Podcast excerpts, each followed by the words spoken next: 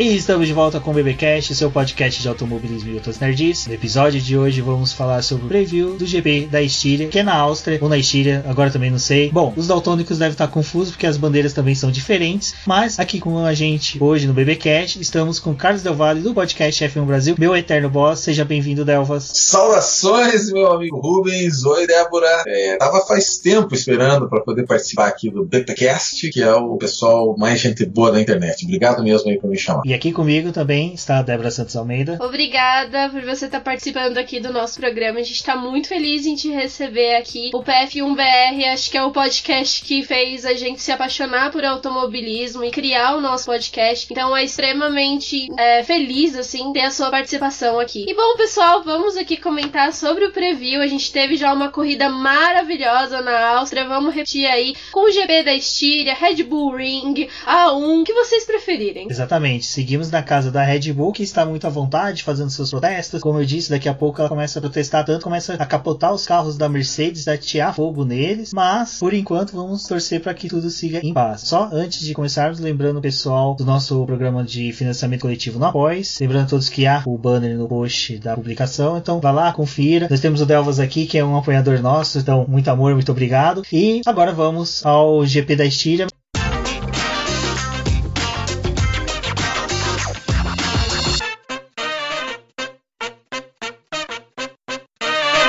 Primeiro, vamos comentar um pouco sobre essa questão de ter títulos honoríficos nos GPs. Eu vou pedir para a Débora só dar uma pinceladinha antes, explicando um pouquinho sobre essa questão de títulos honoríficos, pois eu e o Débora comentamos alguns pontos sobre. Bom, os títulos, os títulos honoríficos foram criados pela Fórmula 1 como uma forma de você poder ter duas corridas no mesmo país, porque é algo que a Fórmula 1 não permitia, nunca permitiu que você tivesse duas corridas no mesmo país. Mas se você mudar o nome, aí dá para você passar ileso por aí, né? Então a gente teve algumas variações. Acho que a corrida mais famosa é o GP da Europa, até porque a gente teve em 2016 ela com o Baku, é, Azerbaijão. GP do Baku, do Azerbaijão. Foi utilizado esse nome de GP da Europa principalmente para poder atrair o público, para o pessoal se afeiçoar à corrida e aceitar ela melhor no calendário, já que ela estava sendo introduzida naquele ano. Já depois que ela é, foi conhecida, já voltaram para o nome normal dela. Exato. Elvas, a gente tinha muito a questão do GP da Europa, né? Que era, como a Débora falou, a última foi o GP do Azerbaijão, mas a gente teve o GP da Europa muitas vezes circulando os circuitos clássicos, que era representante de GP de países, como a da Alemanha, da Bélgica.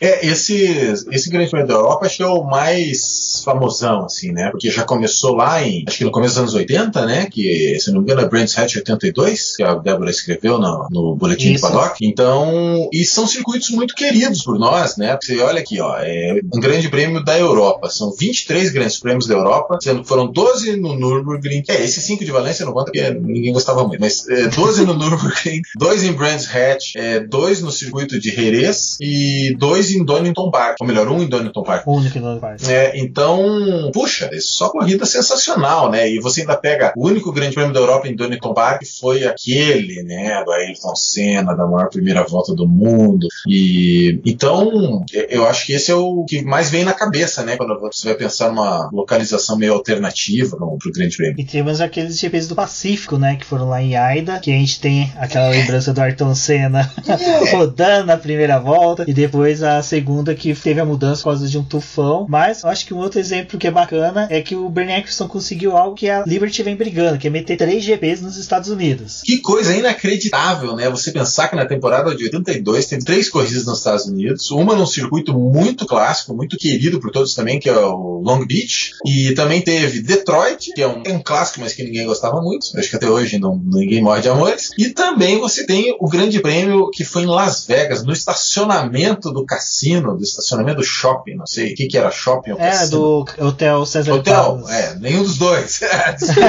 é tipo. Mas é se o- vacilar, tinha algumas máquinas de cassino ali, de caça-níquel no, no hall de entrada. Não, é inacreditável. Acho que o, o nosso amigo aí do Boletim do Paddock, do BPCast, tem que dar uma olhadinha no link do, do Grande Prêmio do. E ele, o nome oficial dele acabou sendo o Grande Prêmio do Caesars Palace, né? De 82. Porque o traçado dele é inacreditável. A impressão é que eles colocaram uns cones no estacionamento e fizeram uma coisa de Fórmula 1, cara. É muito É meio kart indoor de shopping, né? Isso. Só colocar aquelas barreirinhas e torcer pra ninguém. Engraçado que de César ele já era nessa temporada, né? Devem ter dado muito gardenal pra ele, pra ele ficar comportado dentro do carro, pra ele não fazer nenhuma merda. Cadê o nosso amigo André Letia? Tá aqui, ó. Chegou em nono lugar, duas voltas atrás do vencedor. Então ele É, acho que Deve ser um de exageraram no né? dele. Bom, e essa questão do GP dos Honorificos é uma coisa que eu acho sensacional. Eu tô torcendo ainda pra ter o GP da América do Sul, meterem um GP ali ou na Argentina ou no possível autódromo de Teodoro, que nunca vai acontecer, mas seria interessante um segundo GP na América Curitiba. do Sul. Eu acho assim, Curitiba. já tem São Paulo, aí você vai ter que fazer o de Curitiba em algum momento. Daí vai ser o Uhum. grande prêmio da América do Sul. entendeu? Porque tem que ser no mesmo país. E ninguém vai fazer. É mesmo, tem que ser É. no mesmo país. Eu esqueço que a Argentina não faz parte, apesar de Buenos Se Aires você ser nossa tivesse capital. errado pro Uruguai, eu te perdoava. É, província Cisplatina, exatamente. É que a Débora vive nessa desejo do Brasil invadir o Uruguai e, e, a- e anexá-lo ao país. Isso que é bom, né? Uma mulher guerreira mesmo. E, mas ah, uma, efe, um, um efeméride, não, uma babaquice minha de quando eu era criança. Até esses dias a gente tava vendo coisas que pessoas não têm mais hoje em dia, que são é, grandes enciclopédias. Meu pai, ele não era um cara nada, tipo, como posso dizer, esbanjador. A gente tinha quatro enciclopédias, cinco, se eu não me engano, em casa. Meu pai era tinham- vendedor. Sério? Sim. Caraca, eu acho muito. Cara, eu tenho elas até hoje. Eu sonho em um dia arrumar uma estante bonita pra ter, porque é sensacional, eu adoro. E eu ficava consultando bandeiras. Então eu tinha dois GPs que eu ficava me matando, achava que as enciclopédias estavam incompletas. Não tinha aqueles países, que era San Marino. Quando Sim. tinha o GP de San Marino, eu falava, caraca, não tem esse país aqui, como assim? E Luxemburgo. Luxemburgo. Sim, é- dois países meio daquele tipo que você é um país que você fica desconfiado se é mesmo um país ou não. É, e eu ficava assim, aí quando chegou a era da internet, né, o Wikipedia me explicou muito bem que não, que não que são apenas regiões. Luxemburgo ali é mais próximo de, eu acho que salvo engano, Nürburgring, né, que batizou as corridas, e San Marino também é uma região ali onde que fica a Imola. É, mi- é um microestado igual o Vaticano e o que é Mônaco, E né? Sergipe. E Curitiba. É, mas assim, é engraçado que é aquela história, né, que diz que caminhão serra abaixo, né, fogo morro acima, não vou continuar o estado, mas assim, é, quando o cara quer fazer uma corrida a mais ali, ele quer fazer uma corrida no Nürburgring porque já teve em Hockenheim. Se não pegasse Luxemburgo, ele pegava, se não tem tu, vai tu mesmo, ia pegar Suíça, algum A outro país Suíça do foi já, né? Então, a, a Ah. França que se, que se prepare Suíça que eu vou lhe usar, né? Foi aquele. Qual que foi de João Plenois, né? João, isso. Aham. O que é interessante que na época a Suíça não recebia corridas, né? Até a primeira corrida que ela recebeu desde 1955 foi o E-Prix, que teve da Fórmula E, mas como é um kart indoor para alguns, então não foi tão considerada uma corrida. Então a, a Cintia, na hora que eu vi isso, vai me matar, mas ela sabe que eu sinto um amor pelo GP da Suíça, porque tem ursos em volta do autódromo. É muito sensacional isso. Ah, mas é legal esse lance, apesar de ser esse, esse aspecto um pouco de kart indoor, mas tem cada lugar legal, né? Beijing, Uhum. é, capital da Arábia Saudita, uns lugares assim que. Marrakech, é a corrida em. Marrakech é muito legal, eu, eu acho bem legal. A de que foi no Chile também, então. Então, tá Berlim sendo, eu acho legal. tá sendo mais mundial do que a Fórmula 1, né? Porque tem corrida na África. Exato. E E é é engraçado, né? Porque justamente só vai virar mundial mesmo, campeonato mundial no próximo ano. Até então não era considerado mundial. Era considerado o quê, então? só campeonato. Só campeonato. Ah, Apesar que os pilotos e equipes se declaram pilotos é, É, campeões mundiais. Eu não discordo, tão certo. Ah, tem que esperar imagine. a FIA homologar. o troço em cinco continentes tem que se chamar mundial, sim, pelo amor de Deus. É, depois que eu tô assistindo aquela série do Michael Jordan lá, que o cara é World Champion quando ele ganha NBA, pô, como que a Fórmula E não vai se aproveitar e botar mundial tendo, estando em cinco continentes? Uhum. E isso nos insere na campanha Queremos Kyalami de volta. Que é, Com Isso. certeza o GP É. da África do Sul. Kyalami ou, né, vê se Marrakech não descola alguma coisinha também, né, qualquer Marrocos lugar. já recebeu no futuro passado, né, GP. Então. Mas é, bem, mas é bem capaz, até agora com essa onda de fim de racismo, alguma coisa, seria interessante a Fórmula 1 reverter Uhum. o que o pessoal tá criticando um pouco agora, é deixar de ser cartazes para ser atitude, né? Adesivos. Então o pessoal corresse pra ter um GP na África. É. Tem o lance do, de San Marino, né? Que a gente faz parte aí também, né? Porque San Marino, com a gente quando é criança, todo mundo pensa que Imola fica em San Marino, né, mano? Exato, até na época que o Ayrton Senna faleceu, eu pensava, o pessoal falava, morreu na Itália, mas o GP era de San Marino. Tudo bem, na época, depois começou a ter o GP de San Marino. Até. Eu ficava assim, gente, eu como assim? O cara saiu do helicóptero, atravessou um país pra chegar, então era aquela coisa do que a internet não fez depois depois, estreitando os conhecimentos. É, na época que era tudo mato, você tinha que ler no jornal o que estava acontecendo uhum. ou esperar passar aquele boletim que tinha antes do Jornal Nacional no sábado, que se chamava Sinal Verde, uns quatro minutinhos de Reginaldo Leme ali para nós. Era tudo que você tinha, meu amigo. Era fácil. Aproveitando o gancho do Delvas, o Reginaldo Leme agora tá com o canal no YouTube, faz esses boletins e é muito bom. Recomendo. Faz ali 4, 5 minutinhos de preview review, né, Débora? Uhum. Tá muito legal, então se inscrevam lá que tá valendo o trabalho dele. Reginaldo sensacional. Recomendo. Quem diria que o Reginaldo dia ia pedir para você curtir um vídeo, assinar ativar o sininho. Eu vivi para ver isso. Gostei dessa. Mas o Reginaldo é um cara muito jovial, né, cara? Sempre foi roqueiro, amigo dos caras do Mutantes lá tal. Ele é um cara que é uma alma jovem. Essa é a grande verdade. Exato. Bom, fechando aí sobre o nome de GPs, GPs honoríficos, vamos comentar, uh, Delvas, agora sobre o que esperar, né, desse GP da Estíria, depois desse GP que eu acho que, eu não sei quanto a você, mas eu fiquei que nem um carneiro no, na sala de casa, pulando, berrando toda hora, fazendo cálculos, jogando mandiga nos pilotos para quebrar pro Norris e pro pódio. Sim, deu, deu certo, certo, de certa forma, mas é, eu acho que essa corrida não vai ser. Acho que na verdade, vamos corrigir aqui a pauta. A gente vai comentar primeiro sobre a questão de repetir GPs. O que, que era a opinião de cada um, o que, que cada um acha. Acho que eu vou jogar a primeira bola para você e depois a gente comenta aqui. É, eu sou um cara sempre mais otimista, assim. Então eu achava que, por exemplo, a equipe que foi mal, que não tava aquela beleza, você pega uma Renault, por exemplo, né? A Renault ela meio que não se achou no final de semana. Mas elas podem, eles podem, por exemplo, aprender com os erros, com o que aconteceu aí nesse final de semana passado e fazer uma, um baita final de semana no próximo. Já se embolar lá na frente com a McLaren, com quase que eu falei Force India, mas nós sabemos todos que é Racing Point. E então, assim, é, nesse aspecto pode ser que, né, que seja mais disputado ainda, né? E a grande verdade é que a Mercedes estava disparada. Eu acho difícil deles não, não dispararem de novo. E acho que a gente tem só que torcer para ter a safety car, né? Porque senão essa corrida talvez ela tivesse sido as duas Mercedes disparando lá na distância e a gente nunca mais ia ouvir falar. É, eu gosto do fato de repetir as corridas. Eu tava mais otimista com a questão do GP de Silverstone, porque a Pirelli resolveu trocar os pneus. Então não vai ser o mesmo jogo de pneu lá pra corrida dos 70 anos. Então eu não tava tão é, confiante com a Áustria, mas depois desse final de semana é impossível ter uma corrida igual e com os mesmos resultados que a gente teve nesse final de semana. Então eu acho que vai ser mais, mais uma corrida incrível, assim. E a minha vontade é de que o Bottas permaneça liderando o campeonato pra gente ter um, um bolo, assim, mais pra frente. Porque com um campeonato curto, acho que é mais legal a gente começar pelo menos com o Bottas liderando, se já que provavelmente vai ser a Mercedes dona desse campeonato. Ainda prefiro ver o Bottas na frente, até pra poder dar um gostinho, né, diferente. É, eu tinha aqueles receio exatamente disso, de ser corridas iguais, não tem nada. Mas assim, repetir a primeira corrida que tivemos agora no domingo, beiro impossível. Beiro impossível. Agora, a previsão de chuva vai ajudar bastante. Acho que vai ser uma outra, pode ser uma outra corrida caótica, uma outra corrida que tenha entrada de safety cars, então possivelmente Mercedes vai ficar mais próxima do, do bolo. E uma coisa que a gente estava comentando aqui na coxinha foi esse costume agora da Fórmula 1 de querer fazer igual a NASCAR, a Indy de segurar safety car na pista para todos os carros aglomerar para poder ter a relargada. Então, se fizer isso numa etapa de chuva, pô, cara, pode ter inúmeras possibilidades. Eu acho que a única pessoa torce bastante para que isso aconteça e que ele saia ileso e fique entre os 10 primeiros é o pobre do Latifi, que foi o único a completar a corrida e não pontuar, né? Coitado, acho que na última volta tava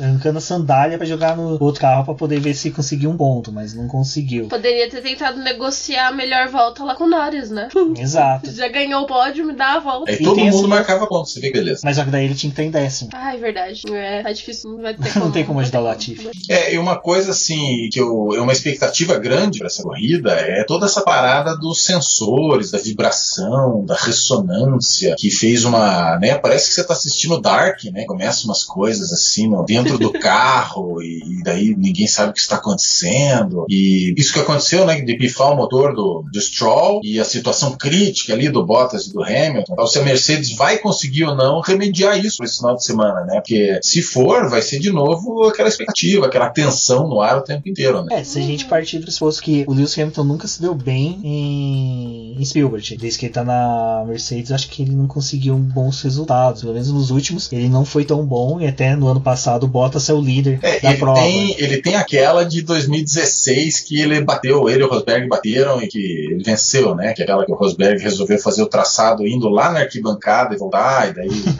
É, Bem isso, mas eu não sei se 2014, 2015 ele conseguiu alguma coisa lá. Eu nem sei se tinha ainda Red Bull Ring naquela época. É, eu, pelo que a gente tinha pesquisado antes, o depois da era híbrida, o piloto que era líder do campeonato no ano não se dava bem na Áustria. É, 2014 deu Rosberg, 2015 Rosberg. Em 2016 quase Rosberg, mas deu Hamilton, arrancou na unha, né? E eu acho que depois não deu mais Hamilton, né? Realmente é uma pista que, pros padrões da era híbrida, pros padrões de Lewis Hamilton, é uma pista meio zicada, se pode dizer, né? Uhum. Então, e essa aqui é a minha expectativa. Não torço contra, mas só que é aquela coisa que a gente fala. É uma torcida para mais que o campeonato não seja decidido na sexta etapa, né? A gente já tá com um campeonato curto, ainda na sexta etapa ali o Hamilton ser campeão, não ia ser algo tão gostoso. É, Então, foi dois, depois de 2016 foi 17 Bottas, 18 e 19 Verstappen e agora Bottas de novo. Ou seja, né? Vamos ver, mas o Hamilton ele tava rápido, né? Isso é uma coisa interessante de você analisar, né? Porque vindo nos treinos e tudo, ele vinha muito forte. Só que deu, o Bottas encaixou uma volta ali naquela primeira tentativa que acabou que, né? O, o que eu, o que eu vi dessa né, questão do Bottas é uma coisa que eu vi do.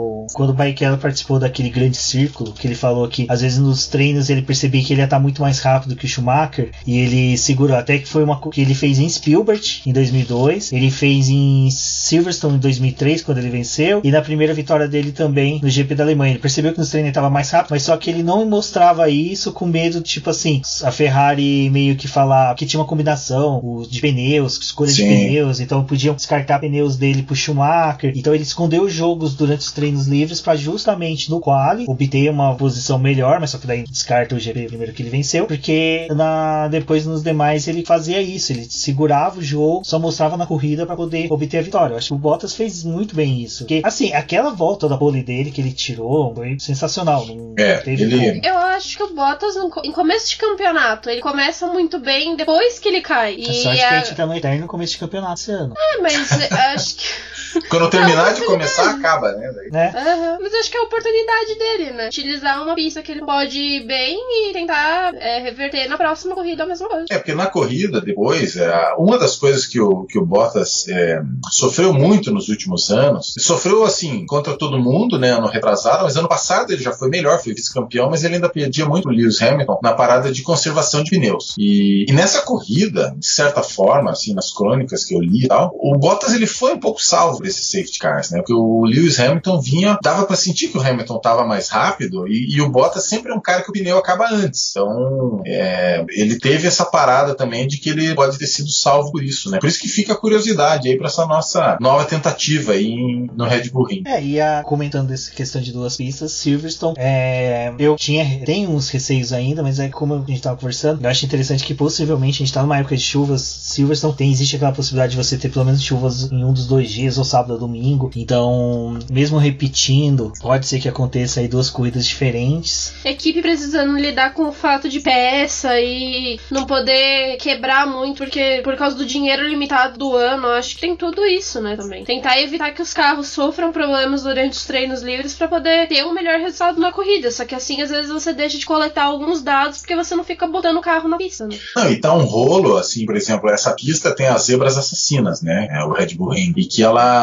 não é só pra suspensão, às vezes a asa dianteira, o pessoal arranca aquele flap lateral ali, né? O que eles chamam de side plate, end plate. E, e a Red Bull, se eu não me engano, eles estão com problema, né? Porque estragou a asa e não tem pra todo mundo mais. Exato, eles, é que é aquela coisa, né? Quando eles foram para a Austrália, eles foram somente com peças realmente para aquela corrida e no máximo receberia alguma coisa, algum upgrade, alguma peça no Bahrein. Eles não tinham nada já pronto, nada já. E quando fechou as fábricas e com o esforço que eles fizeram para a fabricação de respiradores do Covid, é, as equipes não trabalharam com atualizações. Eles não tiveram tempo, não- nem também permissão da FIA. Então eles estão com muito receio questão de quebra de peças. Eu acho que até algumas disputas foram um pouco mais leais na pista em decorrência disso, porque o cara sabe que eu posso disputar aqui ferrenhamente e acabar me prejudicando, perdendo uma peça que depois eu não consiga substituir. Isso. A, a nossa corrida de Spielberg, agora próxima, vai cair no dia 12, é isso? Acho que sim, né? Hoje é 7. É, 7, 5, 12. Isso. Então, dia 19. É, 19. Eu já tô olhando o tempo em Silverstone.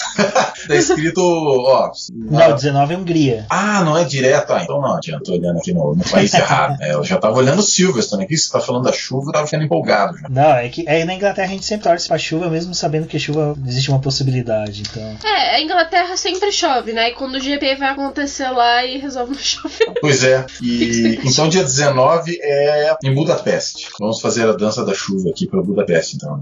Precisamos, é, né? E a gente tem essa. É, a gente tem também toda essa parada da. Além do, da repetição da pista, que vai ter mudança nos carros, né? A gente vai ter a Ferrari aí que vai. Estão querendo é, adiantar os upgrades. A Ferrari que pegou os carroças dela, foram buscar novas peças lá na Itália. Carroças vitorianos. Exato. Vitorianos não, aqueles carros. Como é que era o nome? De justas que tinham no Coliseu. Uh, bigas. bigas. Foi com as bigas dela atrás das peças lá em Maranello para poder conseguir um upgrade já pra essa etapa. Porque... Que situação, né? É. Acaba a corrida e você fala, pelo amor de Deus, gente, Agora, traz a atualização que a gente tá precisando. Eu não sei, o problema que eu vejo na Ferrari é que eu acho que o chassi deles parece até ser razoável, não é nenhuma maravilha. Mas essa história toda daquele acordo, dessa punição da FIA, tudo, o motor deles se tornou uma, um, aqueles motor de Kombi do caldo de cana, assim. Eu tava vendo uma, uma análise daquele do podcast lá dos caras do The Race, em que eles chamaram isso uma coisa interessante. Os três setores do, do Red Bull Ring, né? O primeiro setor, ele é quase inteiro só pé no fundo, acho que ele só tem a curva 1, se eu não me engano, né? Então, e nesse setor que a Ferrari perde todo o tempo. Depois ele, eles ali na, naqueles, naquelas curvas, acho que é 5, 6, né? Que são mais fluidas, assim, curvas de média velocidade, eles se mantêm parecidos com os outros. Então, e eu acho que não vai ter upgrade de motor, né? Para essa próxima corrida. Eles vão dar uma melhorada na parte aerodinâmica, talvez melhorar um pouco, diminuir o arrasto, talvez, para compensar um pouco o motor. Então, isso que eu acho que a, a Ferrari é difícil deles melhorarem tanto assim, porque o motor não tá nenhuma beleza e não vai ser tão simples ficar melhor do que tá. Eu acho que a ideia deles é muito mais melhorar mesmo essa dirigibilidade, que realmente até nas onboards do Leclerc e do Vettel, o Vettel já sofria mesmo de ele não ser acostumado com esse carro, mas o próprio Leclerc mesmo, ele relatou depois no, no release da Ferrari falando que o carro tava sofrendo, ele não sabia como chegou em segundo lugar porque o carro às vezes não respondia da forma que ele queria. Então. Dá pra ver que ele questão... briga, né, com o carro bastante. Exato, então. É, e o problema é que você não vê o carro nem brigando com o pessoal lá de cima, porque quando tinha uma distância da Ferrari era de poucos milésimos, né, da, pra Mercedes, assim, em questão de classificação. E aí chega numa classificação que um dos carros não passa nem do Q2 e o Leclerc largando em sétimo. Ou não tá nem perto. E aí o que assusta é que você vê a Racing Point, a Mercedes, o, o temporal que eles foram, né, durante uma semana. É, nessa, nesse videozinho que o site oficial da Fórmula 1 solta com os rádios todo mundo, é a hora que eles estão, acho que no Q3, eu, no Q1 ou Q2, eu acho, o, o cara fala pro Leclerc, não, tá tudo bem, nós estamos em décimo. Ele fala, que coisa inacreditável isso que você tá me falando. Alguma coisa assim, depois a galera dá uma olhada lá nesse, nesse videozinho com os rádios, que ainda no, no, no Qualify, o cara fala, não, não, você tá seguro, pode ficar tranquilo, pode voltar porque você tá em décimo, super bom. É tipo, amigo, ano passado eu tava sendo vôlei. Não sei se você entendeu que a gente devia ter evoluído, não regredido. Mas é, é. uma das coisas que eu fico. Eu tava conversando com o Rubens é, antes das corridas começarem, né? Nos textos que tinham do carro da Ferrari, da Ferrari, do Mattia Binotto falando sobre o carro, era muito, ai, ah, a gente tem que resolver problemas num carro inteiro. Tipo, todo é. carro tem um problema. E aí é, acho que é aquela mesma história da McLaren, né? A McLaren, quando ela teve problema no carro também, eles tinham problemas específicos, mas ainda assim era um problema do conjunto inteiro do projeto deles. E a Ferrari voltou a ter problema no projeto deles, assim como a Renault teve ano passado, que eles achavam que o carro ia ser ótimo, ia performar bem em vários circuitos diferentes, que o projeto era super dinâmico, e aí no final das contas não era porcaria nenhuma. Isso, é, o... é uma pena, porque o Binotto parece ser um cara que estava levando a Ferrari para um bom caminho, mas agora. E o problema da Ferrari é essa parada do ambiente, né? Quando faz um carro ruim, você acha que já vão rolar cabeças, assim, né? Então, acho que devia dar uma, uma confiança pro Binotto. O problema é que a gente não sabe direito o que que acontece, né? O que que aconteceu com essa história do motor, né? A gente conversou isso nos programas de domingo, né? Que foi tão obscuro esse, esse acordo com a Ferrari e a queda de desempenho foi tão grande que a gente fica com a impressão que eles estavam fazendo uma coisa muito errada. E devia ter alguma coisa assim secreta, totalmente ilegal, imoral, antiética ali naquele carro, pra, porque ele andava tanto na reta e de repente não anda nada. Passou a ser o pior motor, né? Atrás da Honda, Renault, tudo. É, e agora é o pior e até as subsidiárias, né? A, Sim. Haas e a Alfa Romeo estão aqui. da- Você vê a Alfa Romeo ficando entre duas Williams. Isso. É que a Haas sabe? ela tá mascarada pelo problema de freio também, né? Então ela dá uma mascarada por causa do problema dela do freio e você até às vezes elimina um pouco a questão do motor. Mas a Alfa Romeo, que é um carro que tem participação da Ferrari de certa forma, o motor é completamente ruim para aquele carro e, e já desde antes da temporada começar já falavam, a Alfa Romeo não vai andar nada, ela vai andar perto das Williams, o carro tá tão crítico que não vai andar. É, e uma coisa que chamou atenção, é uma figura que ficou muito famosa ali no, depois do qualifying, foi aquela comparação de quanto cada equipe mudou de 2019 para 2020, né? Que teve aquele pessoal que ficou ali no bolo, melhorou meio segundo, que é mais ou menos esperado de um ano para o outro, ali Mercedes, né, Renault e tal. Aí tem sempre lá Williams, que melhorou horrores, eu não lembro quem mais que tinha melhorado bastante, mas assim, os que pioraram de um ano, você piorar de um ano para o outro é uma coisa muito grave, né? E, as- e os três carros com motor Ferrari eram os que mais tinham piorado, né? Que era a própria Ferrari, a Haas e a Alfa Romeo, que andaram para trás. Então, a chance de ser a- o motor aí nesse caso é bem considerável. É, a Haas E a é- única coisa que ela tem que fazer é colocar uma telinha de proteção no duto de freio dela, porque o Magnussen depois relatou que foram desmontar o freio dele, tinha detritos que não eram pra estar ali. Então, algo É. que ajudou no superaquecimento do freio. Então é uma péssima. é um- mostra aí que eles não souberam construir esse duto de arrefecimento dos freios que eles têm que mudar. Acho que até você comentou isso no seu vídeo, né, Delvas? Isso. Que a reclamação deles foi essa, de tipo, ah, o carro tá ótimo, o carro tá dirigível. O Gunter falou isso, que eles estavam felizes que o pessoal tava falando, ó, o carro tá dirigível, tá melhor do que ano passado, mas a questão dos freios que tá pegando.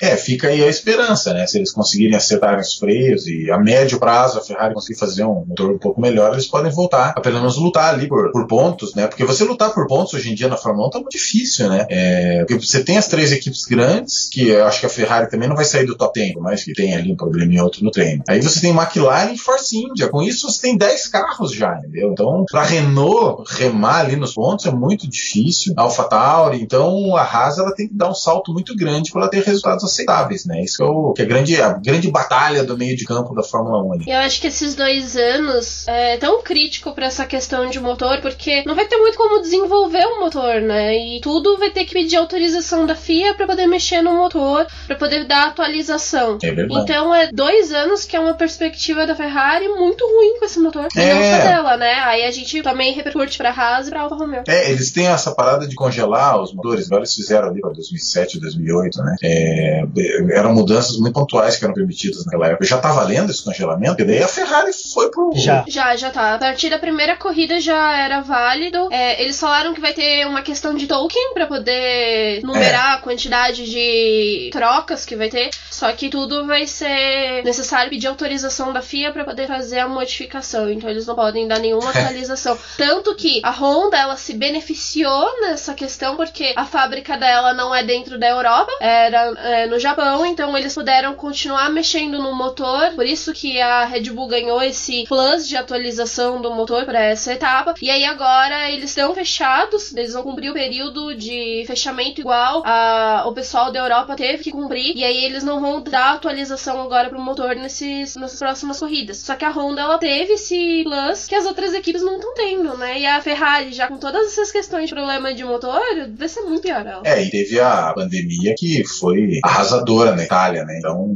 que já não ajudou muitos caras. É, se o motor ficar congelado e tiver só os tokens, eles vão ter que fazer umas, assim, uns upgrades mágicos, assim, upgrade Mega Blaster com cada token, né? E, mas, aí, mas tá complicada a situação deles nesse caso, hein? Não, a Ferrari realmente ela. É como vocês falaram, a cada atualização vai ter que ser muito bem pensada e provavelmente a gente vai ver atualizações mesmo mais pontuais. E não tipo- só isso, a gente tem que torcer pra que o chassi do carro seja bom, né? Porque ainda vai usar esse chassi pro próximo ano. Então, se for um problema que a Ferrari até falou, assim, que ah, a gente tá com um problema no carro inteiro, a gente tem que é, escolher atualizações pontuais pro carro pra poder melhorar ele. Vai ser muito complicado. É, é, vai ser sofrido aí pro torcedor ferrarista. É, porque agora a gente tá falando Aquele de. violino triste agora. Ah, mas falando em tristeza, pra alegria de um, tristeza pra outros, hoje a gente acorda com a possível retorno do Fernando Alonso. Delvas né? Alonso voltando. É, eu curti. É, é o que eu falei, a Débora falou: o que, que você achou? Eu falei: olha, a gente produz conteúdo, porra, sensacional, cara. A cada GP, o rádio dele rende, meme dele rende, tudo rende. É um cara que, assim, ele até torce pra que um dia, quando ele aposentar de vez, ele fique na categoria como dirigente, alguma coisa, bobo da corte lá, pra poder auxiliar a gente.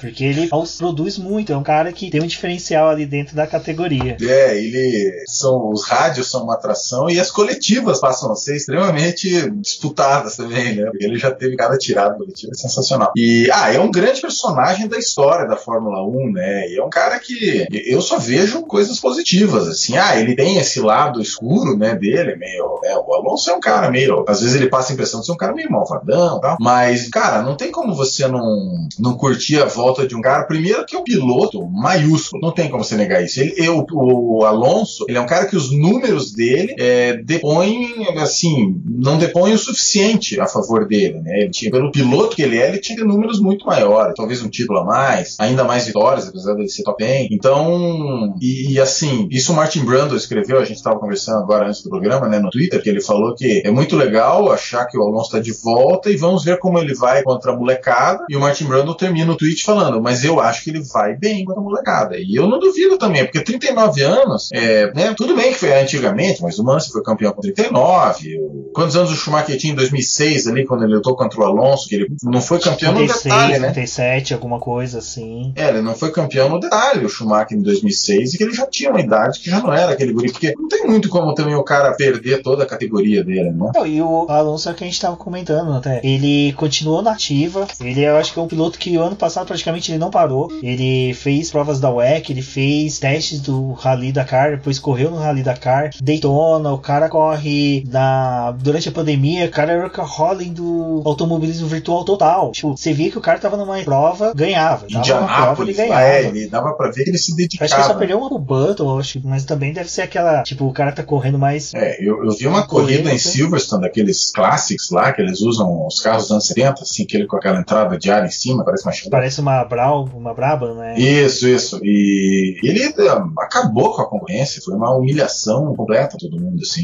Então eu acho que ele vem forte, sabe? Daí a gente já tem que começar a torcer pra Renault fazer um carro, né? Porque senão daí ele vai ficar chapurdando lá, igual ele tava no tempo da McLaren. Então aí passa a ser uma coisa triste, né? É, o que eu lancei o desafio, né? Quanto tempo que o Cyril fica se o Alonso começar a pegar no tempo dele, no pé dele, né? Isso. Vamos ver quem cai primeiro, Alonso eu, ou Cyril. Eu tô vendo aqui na, o Schumacher, ele é nascido em janeiro de 69, né? 1969. Então ele tinha 37 anos naquele ano que ele não foi campeão por detalhe contra o Alonso, explodiu o motor em Suzuka e tal. E ele fez 38 logo ali depois em janeiro, né? Então você vê, dá para pensar que o Alonso vai chegar tudo. Eu não vejo muito problema nisso, até porque ele é um cara que se cuida, né? Um cara fisicamente fortíssimo e tal. E a gente tem que lembrar que a gente não sabe como o Schumacher iria com 38, 39. Com 40 ele já não foi também aquela beleza ali na, na Mercedes, né? Mas o Schumacher ele foi embora da Fórmula 1 no final de 2006, né? Se ele tivesse ficado. Aquele carro de 2007, 2008. Aquele carro lá, hoje em dia nós sabemos que ele era um carro melhor que as McLaren, né? Porque afinal então... de contas, Massa e Raikkonen é uma dupla bem inferior a Alonso e Hamilton. Então é possível que o Schumacher tivesse sido octacampeão, né? Se ele tivesse ficado com 38 anos. Né? Esse é o argumento que a gente está tentando demonstrar aqui. Bom, e é como eu falei, torcer para que a. Expectativa é alta, né? É, a expectativa é alta e como o Delvas falou, torcer para a Renault entregar uma boa atualização para o carro, já que é mantido o carro para o ano que vem. Mas eu acredito que a Renault também visa um contrato, pelo menos aí de no mínimo dois, dois anos, até três anos, para que ele possa pegar aquele novo carro de 2022. Nossa, acho que seria sensacional ver o Alonso é. num novo carro. É, então, e é isso que eu falo, que é o pessoal que também defende já que assim que o Hamilton bateu os recordes do Schumacher, ele vai se aposentar. Eu acredito que não, acho que esse desafio do novo carro tá meio que prendendo esses pilotos na categoria. Cara, esse negócio do Hamilton aposentar, cara, é coisa de torcedor, assim, cara. Desculpa, mas faz cinco anos que eu ouço isso, né? Ah, ele depois que ele for tri, ele vai aposentar. Isso é o cara que odeia o Hamilton, que é um hater, né? E o cara fala, não, acho que ano que vem ele vai aposentar. Agora não tem mais motivação. Agora ele já empatou com o Schumacher. Agora ele vai querer ser cantor de, do rap. Então acho que ele não tem mais e vai aposentar. Isso é o cara que tá torcendo, né? Vamos falar uma real pro cara ir embora, Sim. né? Ele queria muito uma Fórmula 1 sem o cara. É, e tudo isso que a gente fala que o. A gente fala não, o pessoal quer, quer que o Hamilton aposente fala, ele já faz, né? Durante a temporada. Ele já vai lá, grava música de rap, ele já vai lá, faz desfile, leva os sobrinhos pra Disney, faz tudo. Vai no sobrinhos protesto. não, os afilhados dele. Vai em protesto. Então, cara, ele. Eu acho que o Hamilton é um cara de alma dos, dos, da década de 70 mesmo. É o cara que vai, faz tudo e depois só senta no carro e, e ganha, e vence. É impressionante isso. Não precisa ir pra floresta que nem o Bottas, né? É ficar barbudo que nem o Bottas. É, o Vettel também, né? Os caras que eles são, né? né? Totalmente assim, ah, você era um recluso lá para me preparar, para me mostrar. Claro, você não pode criticar o cara por ele ser caseiro, por ele querer ficar com a família, tal, aquela Uhum. coisa toda. Agora, se querer achar que o cara, é, o que ele faz ali, se ele não tá se destruindo fisicamente, né, com álcool e drogas, o que ele É. fizer ali com a turma, ali, se divertir, passear, viu? Ah, vou querer pegar esse meu avião aqui e vou lá para Los Angeles. Tá bom, vai, vai, você vai fazer. Só não vai aparecer sem dormir na corrida, coisa que ele já fez, né? Não sei que ano, foi em um Não, foi, os últimos, foi os últimos anos da McLaren. É, não, mas na Mercedes já. Teve um ano Na ali no Mercedes? Hungaroring que ele rodou na, naquela chicane, tem? Na metade do circuito ali.